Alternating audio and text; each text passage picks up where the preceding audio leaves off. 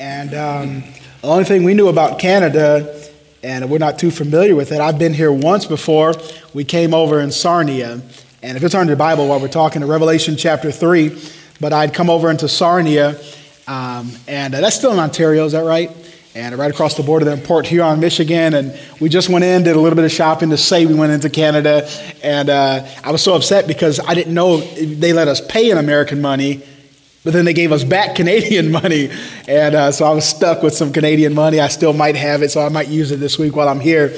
Uh, but it is our pleasure to be here. The only thing I, we know about Canada is, is, ice hockey and maple syrup. Amen. And uh, so it's good to be here. I, hopefully, I'll have some waffles with some maple syrup and nobody hip checks me after church. But uh, it is good to be here. And uh, we're looking forward to what the Lord's been going to do in our hearts this week. And I've been praying already uh, since the preacher contacted me, Pastor uh, Ferry contacted me, and, and I've been praying already about coming here, but I really want to see the Lord do a work. I don't take time away from my family very lightly.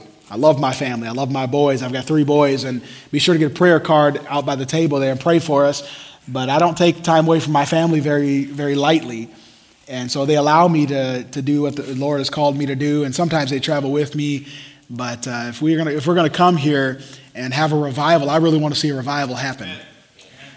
I told our church, and I'm generally one of the ones that before our revival meetings, I preach the two Wednesday nights before that, and just getting our church ready uh, for revival. And I preach on revival, and I preach in a lot of revivals. But I pose some questions to our church. Number one, what is revival? What is revival? If we're going to seek it, we better figure out what it is first. If we're going to desire it, if we're going to have revival meetings, I think we ought to be able to define what revival really is. And understand that revival is not a meeting that is scheduled on the calendar of the church. Revival is a supernatural move of God and that He brings life again into our lives, that He calls the backslider unto Himself again, that He secures those that are already near Him, and that He would call the unsaved to be saved. That's revival. And if we cannot define revival, it's not just an event that we put on the calendar. It's not just, well, we have three revivals a year. No, do we want the Lord to work in our heart? And we put emphasis on that three times a year so that the Lord will do his work in us and through us. And so that's what revival is. And I said, number two to our church, I said, okay, we, we number one, what is revival? But number two, how will we know if we've got it? And it's kind of like number three what is the fruit of that revival? How will we know, the songwriter put it this way, without a doubt we'll know that we have been revived when we leave this place? Yeah. Well, how do we know that? I believe the greatest way to know that is we exhibit the fruits of the Spirit of God love, joy, peace, and gentleness and meekness, and all of the fruit of the Spirit. If we will know that we have been revived, God, and what our desire is this week is to challenge God's people to live God's way so that they may exhibit the fruit of the Spirit working in their lives. And I want to see a revival happen in this place. There's folks I met this morning, and I just want to see the Lord work in you. Revelation chapter 3. Some may call this elements of revival. I've called that over the years elements of revival. Some may call it revival for a dark day. And some may call it pathetic when I'm done with it, but we'll try to preach the word of God to you this morning. In Revelation chapter 3 and verse number 14, I'll be quick. I'm very mindful of what time it is and the lateness of the hour, but I want the Lord to speak to your hearts this morning through his word. The Bible says in verse 14, and unto the angel of the church of the Laodiceans write, these things saith the Amen. We know who that is. That's Jesus. Faithful and true witness, the beginning of the creation of God. I know thy works, that thou art neither cold nor hot. I would that thou wert cold or hot. So then, because thou art lukewarm and neither cold nor hot, I will spew thee out of my mouth. That sounds like a church that is in need of revival. That sounds like a church that is in desperate need to hear from the God of heaven and to be changed. Because thou sayest, I am rich, verse 17, and increase with goods and have need of nothing, and knowest not that thou art wretched and miserable and poor and blind and naked. I counsel of thee to buy of me gold tried in the fire, that thou mayest be rich, and white raiment, that thou mayest be clothed, and that, that, say, that the shame of thy nakedness do not appear, and anoint thine eyes with eye salve, that thou mayest see. As many as I love, I rebuke and chasten. Be zealous, therefore, and repent. Behold, I stand at the door and knock. If any, if any man hear my voice and open the door, I will come into him and I will sup with him and he with me. Father, we thank you so much for this church, God. I thank you for Bethel Baptist Church. Thank you for Pastor Fury and his precious family, the staff here. Thank you, Lord. They've always made us feel like we're just at home here. Thank you for the good music that was sang by the choir and the men. Lord, I pray that you will use all of it, and we'll be careful when we're done with this to give you all the praise and all the glory because you deserve it all. I pray right now from the top of my head to the sole of my feet, you would anoint me with the Holy Ghost of God, that they would not see me and anything that I would say, but they would hear your spirit speaking to their heart. Make us different because of what we'll hear. In Jesus' name, amen. This is an interesting story here in the, in the church of Laodicea is that description, I believe, of the latter day type of churches. And I think if you were to look as a whole on Christianity, particularly in the Western world where the Lord is doing, I believe, most work that he's doing in, in the continental uh, United States of America and then uh, South America, he's doing some great works there in the country of Mexico and in Brazil. But I think if we were to look at collectively the church, I think we could look at it and see a Laodicean type of spirit has fallen upon the churches of God. And I remember one of my favorite preachers, and actually he's one of my favorite writers. He's written a lot in the King James Bible. And I like the King James Bible. Y'all, y'all said, I, I, don't just like it, by the way, it's God's word. It's God's perfect, inspired word and, and uh, preserved for us in the English language and so forth. But I like the fact that the preacher was joking with me about it yesterday. He said, You, you brought your King James this week, didn't you? I said, Yeah, I'm glad I left my NIV at home this week. And uh, several, several other people that said, Hey, you got your King James Bible, don't you? And I like that. I love it. But one of the preachers, and he's my favorite, one of my favorite writers on the King James Bible, and he said these words to me. He said, Brother Allen, he said, Revelation chapter 3, I preached on it that morning. And he said, There's an interesting scenario in there. He said, Why is Jesus knocking at the door? And I thought, well, you know, it, it kind of seems like a question you'd ask a third grader. Why is he asking me? I just preached a message on this. Why do you, why do you think he's. And he said, he said, brother, I know. He said, no. He said, I want you to think about it. He said, why, why is he knocking at the door? And the only answer I can come up with, because I've got, you know, my, my, my talent from the Lord, my gift of God, and it's not the ministry of helps, it's not maybe preaching, and I got the gift of sarcasm. Amen. I said, because he's outside, you know. He said, that's exactly right. He's outside. Wouldn't it be a shame this week if when we're all done, Jesus is still knocking at the door? Wouldn't that be a shame this week if he's trying to get in your home and in your family and he's trying to shake up your life? Wouldn't it be a shame this week if at the end of the week he's still outside knocking at the door? And as far as we know here, the church in Laodicea never received revival. As far as we can tell historically, they never allowed the Lord Jesus Christ to get inside and to do a great work through them again. But I think if we're going to get some help this week, we've got to have some ingredients with us. And I believe number one is indicated in the scripture here. And hopefully you won't mind that this morning. I use a lot of Bible. And I was teasing, I was teasing Jake this morning. I said, I'm gonna do unlike Brother Jeff, I'm gonna give a Bible verse when we teach this morning. I said, I said, I'm gonna tease him about that, not using a Bible verse this morning. But I love the Bible. Here's what the Bible says. Because thou sayest, look at verse number 17, I am rich and increase in good and, and have need of nothing. But he says, You don't realize that you are wretched and miserable and poor and, na- and blind and naked. I believe that the first thing, if we're going to have a revival this week, the first element that we have to have is an honesty about us. And we live in a day and age of everybody wants to be famous and everybody wants to be on television show. I don't know if it's, like it is here, but everybody wants to be famous and they want to find some reason to get on a reality show. And, and the truth of the matter is we all want to look better than what we really are.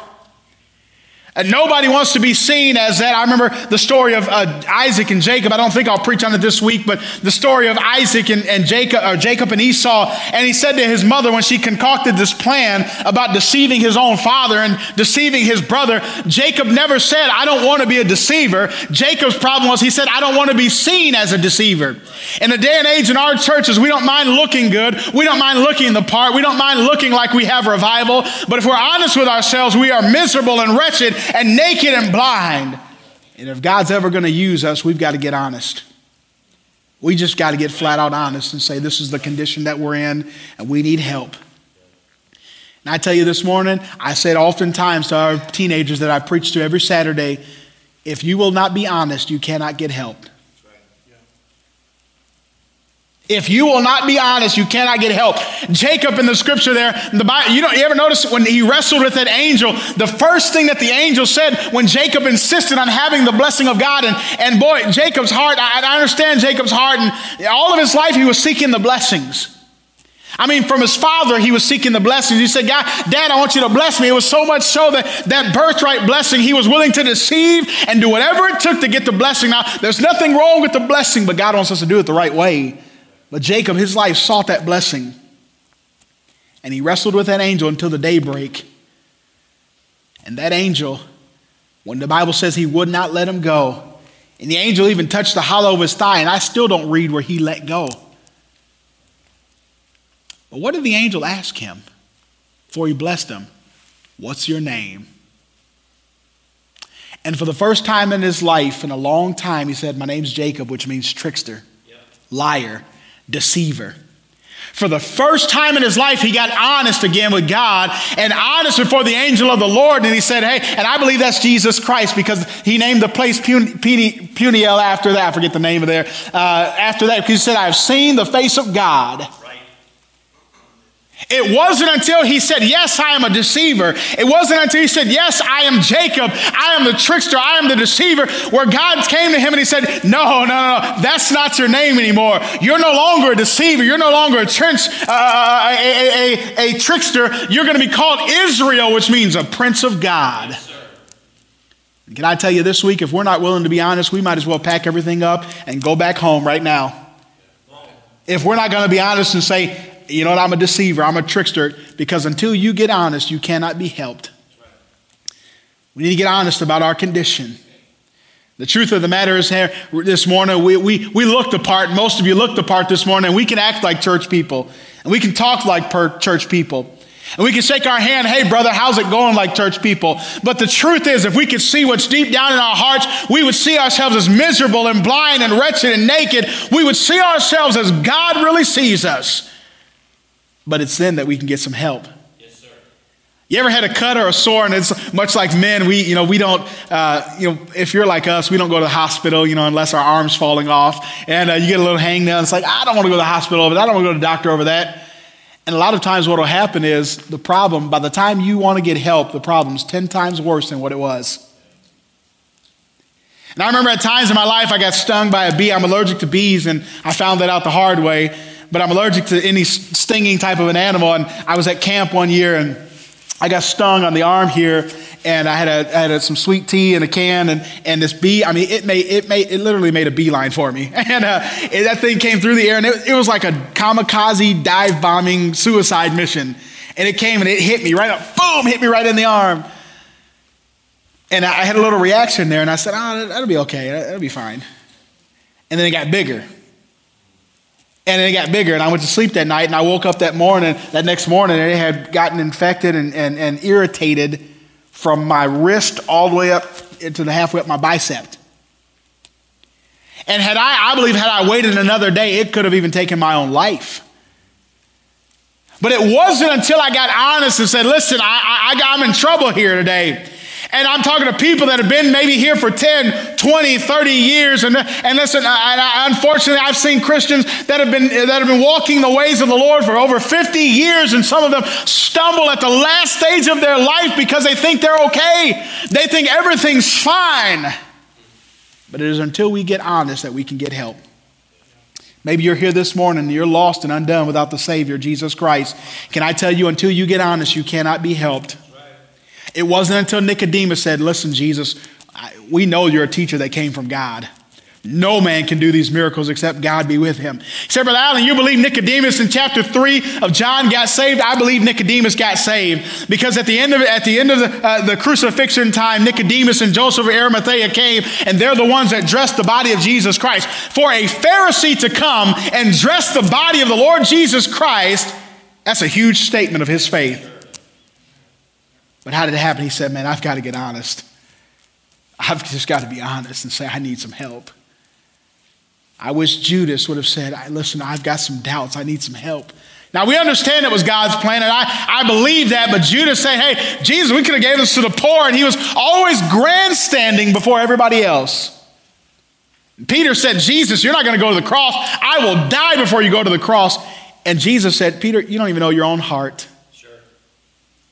You don't understand your own heart. Before the cock crows thrice, you're going to deny me. How, how could Jesus see that? Because he saw in Peter what Peter didn't see in himself. And that was that he was wretched and miserable and blind and didn't even realize it. But, church, can I say to you this morning, if you'll just get honest, you can get some help. If you'll just say, man, my marriage needs some help.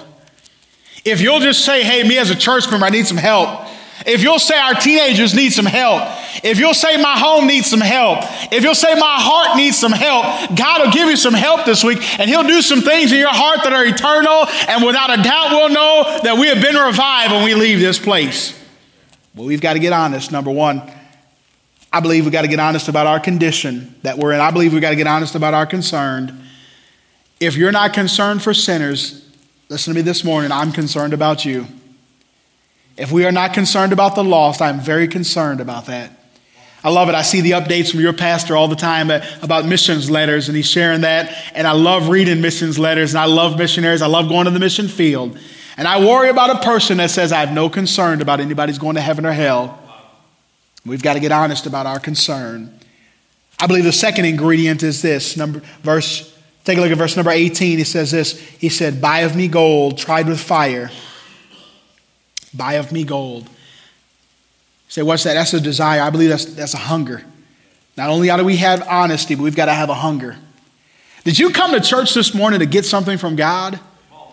Did you come to church, I mean, with the intent in your heart that, man, I, I, love the Bible says the word of God was precious in certain days in scripture. And it talked about how people in Ezra, when they found the word of God again, they, they all they did was they stood up for five hours and they read the word of God. But the people were so hungry. They were, and I understand, I, I get a little animated. I get a little excited when I preach here, and I'm, I'm, not very quiet and meek when I'm in the pulpit here.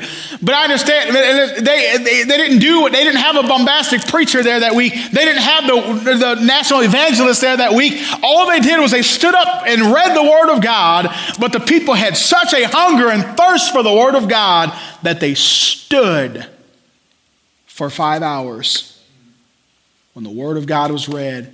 And the Bible says when they made an ending of reading, the people tore their clothes off and they had the greatest revival, one of the greatest revivals their nation ever saw because they had a hunger for the Word of God. It didn't even say they sat for five hours. They stood for five hours because the Word of God, it had been so long since they had it. Let me tell you, what was, what's your desire like this morning? Do you have a hunger for revival? Do you have a hunger for the Word of God and, and what it can do in your heart to make you a different creature and make your home different? Do you have a hunger? Because I can tell you this when it gets serious enough and we get hungry enough, we'll, we'll eat. Believe you me, I'm starving right now, and uh, my stomach will be growling in about two minutes. I'm gonna give the invitation. I won't even finish this message this morning. I'm hungry. The guys were telling me yesterday they ate ribs and barbecue and all that kind of stuff, and and uh, we, we used to have a joke around our place, and and uh, not to be crude, but they say they say, well, you know how you can Adam and Eve, and they say, well, you know how you can tell Adam wasn't a black man, right? And the joke was, you ever try to take a rib from a black man? And uh, that was the joke. But I said, I said, you know what? That proves, that proves that Adam was black. Because God had to knock him out to take his ribs. Amen. And uh, I love it, man. But man, you get hungry enough, man, you'll be surprised what you'll eat. I like watching survival shows and different things, and, and a lot of times you'll see, man, and they'll take, I'll see them take a rabbit and they'll uh, crack that thing's neck and they'll be tearing that hide off of that rabbit, and man, they'll eat it. I mean, they'll, they'll build a little bit of fire there, and they'll, sometimes they'll eat bugs and worms and all this different kind of things, and, and I mean, they got to choke it down, but when you get hungry enough, you'll be amazed at what you'll eat. And those of you that choke on the Word of God every week as the pastor's giving it out, and you kind of throw it back up and you're not really, it's because we're so full of the world that we're no longer hungry. We're no longer hungry to say, well, let, me, let me ask you this. I mean, I'm not going to finish this message this morning. I, I realize what time we're in. Maybe if Lord willing, we'll, we'll do it tonight. But when was the last? We used to call it in the southern part of the United States, we used to call it getting under a burden. And I don't know if they use that expression here, but we used to call it getting underneath a burden of something. And when, let me ask, when was the last time you were so hungry for God to do something that it brought a tear to your eye? or it woke you up in the middle of the night, or it drew you to the altar. And there are some of us that we have lost relatives and lost loved ones. The other day, boy, somebody was preaching a message in Tennessee, and God began to put my uncle on my heart. We have the same name, except for our middle names are different. And we've got the same names. And boy, God put my uncle on my heart. And I, I can't tell you how many times I've prayed for my uncle to get saved. Him and my aunt are both Jehovah's Witnesses, and she's like a third or fourth generation Jehovah's Witness. And they're lost and undone without God. And they have walked out, Pastor Fury, they have walked out of two or three funerals that I've done for family members that were saved. And every time when I get to that point that says, Jesus said, I am the way, the truth, and the life. No man cometh unto the Father. But I mean, I can almost set it by my clock. They'll stand up and walk out. But I'm going to tell you what, God gave me a fresh and new burden this week for them. God gave me a fresh and new burden for family members that I have that are away from God, that, that don't that, that they once knew and they tasted of the heavenly gift, as Hebrews chapter number four tells us, and they were enlightened by the Spirit of God, but they've they're gone away from the Lord and they're no longer serving Him anymore. And I'm gonna tell you, God gave me a fresh and new burden this week for them to pray them and to draw me to my knees again. Let me say to you, if it gets serious enough, it'll draw you back to your knees again. But we have to develop an appetite and a hunger for the revival of the Word of God to be able to say, hey, uh, listen, my country needs the Lord and this country needs the Lord. And if anybody's going to change it, it's going to be Him. But He won't do it through the birds in the air. He'll do it through some hungry people that want to see Him do something in their lives. I'll tell you what, if you're hungry, you'll show up tonight for revival. If you're hungry, you'll show up Monday night for revival. And a lot of times I think we expect the world to get right. But see, the Bible says that judgment must first begin at the house of God. And I believe repentance must first begin at the house of God. And I believe making things right. Listen, the world has always been worldly. Evil men and seducers shall wax worse and worse, the scripture tells us. They're not getting better. But God's judgment has never hindered on the world being worse. It has hindered on his children being hungry and wanting him to do something better in them. You know, Sodom was not destroyed just because there were Sodomites there. Sodom was destroyed because he said, I can't even find 10 righteous people. I can't find 10 people that are doing what's right and know the God of heaven. And while we bemoan the things of the world, the truth is the world is hungrier for their sin and abominations and wickedness than we are hungry to see God do a work in our lives. We've got to get hungry, church. Tell you what, if you're hungry, if you're hungry, it didn't matter. I, there's, there's an old boy saved when I was preach, I was singing for a revival down in uh, Iowa and in the Midwest there, about three hours from our church. And boy, do we have a revival. And God just began to break things out and break things through. There was a man who, who was coming to the church, but he had not been saved. And he said, I know I need to get saved. He said, I just need a little more time. And, and on Monday night of that revival, God was just working on Sunday, Sunday morning, Sunday night, he came back. And on Monday night, he came by himself. Him and his wife were coming, but he came by himself to that revival. And Earl and, and, the pastor said, he said, I just don't feel like we ought to end tonight. He said, I just don't know what's going on in people's hearts. He said, but just the Lord's impressing on my heart that the preaching was done, the singing was done, everything was done. And he said, he said, I don't believe the Lord wants us to leave here tonight. He said, Brother Allen, can you go back to the piano and uh, can you sing us another song? And as I began to sing that next song, Earl got up out of his seat and Earl ran over to Brother Todd, uh, my good friend, Brother Todd. He ran over to Brother Todd in the back row and he said, I need to get saved now. And Earl went out and got saved. And by the time the second I was singing the second song, he ran, he didn't care that I was singing. He didn't care about the organization. He didn't care about anything. Earl came right down the center aisle to the pastor who was sitting on the platform, and he said, "Preacher, I got saved." And several of the men gathered around him, began to pray with him and rejoice with him over getting saved. Then his wife came and she wasn't there that night. They were opening up their pet store at a different location. They were moving the store. And his wife came over the second night. His wife got, his wife came back to the church and she didn't move through the invitation. She didn't move to the preaching. She didn't move in the singing at all. We couldn't tell what was going on in her heart. But when the service ended, they got in the car and they started, as soon as they started the car, she just began to weep uncontrollably. And Earl says she wept all the way to the pet store. Well, after church, I was pretty hungry like I am now. And we got out at the restaurant, and Pastor Booth took a phone call, and he said, Brother Allen, can you come with me real quick? he, I said, got in the car. I didn't even know where we were going. I said, I hope we're going somewhere else to get a pre-meal meal right now.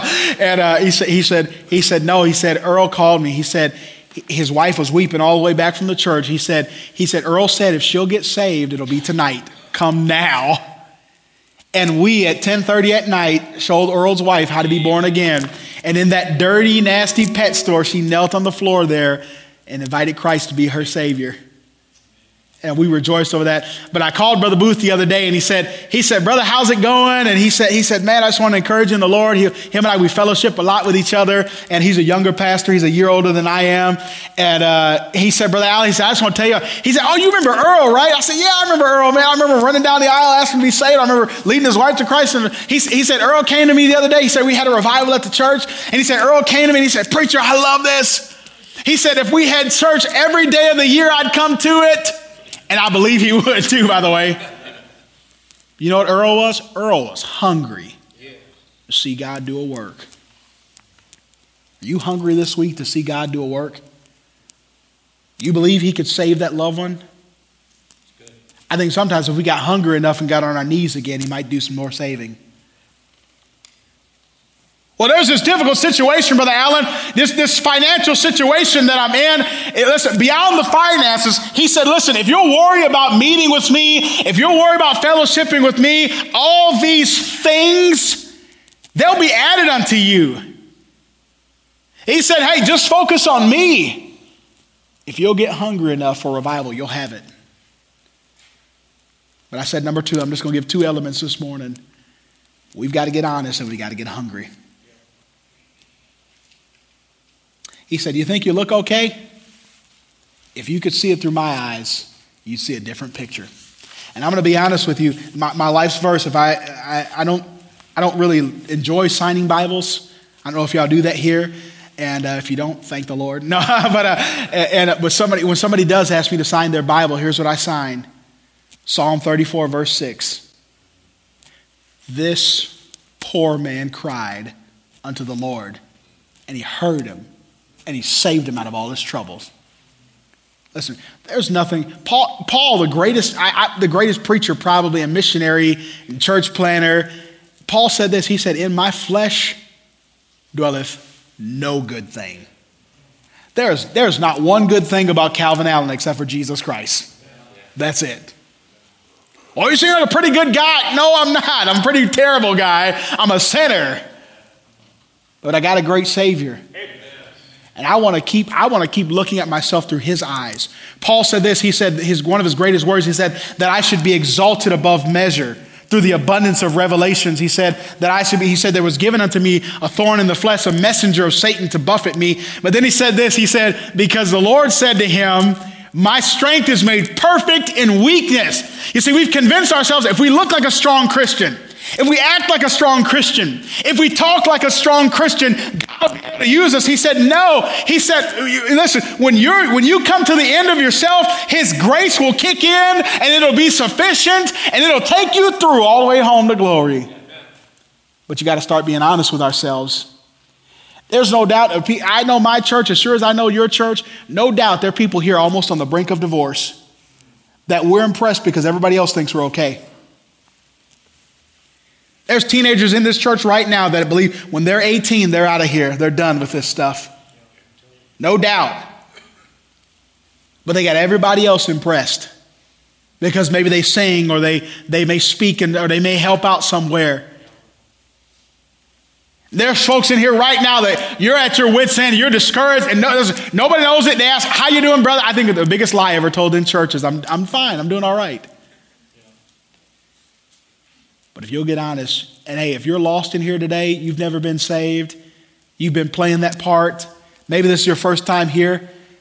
Can I tell you, man, the day I got honest, it was like a burden lifted off my shoulders.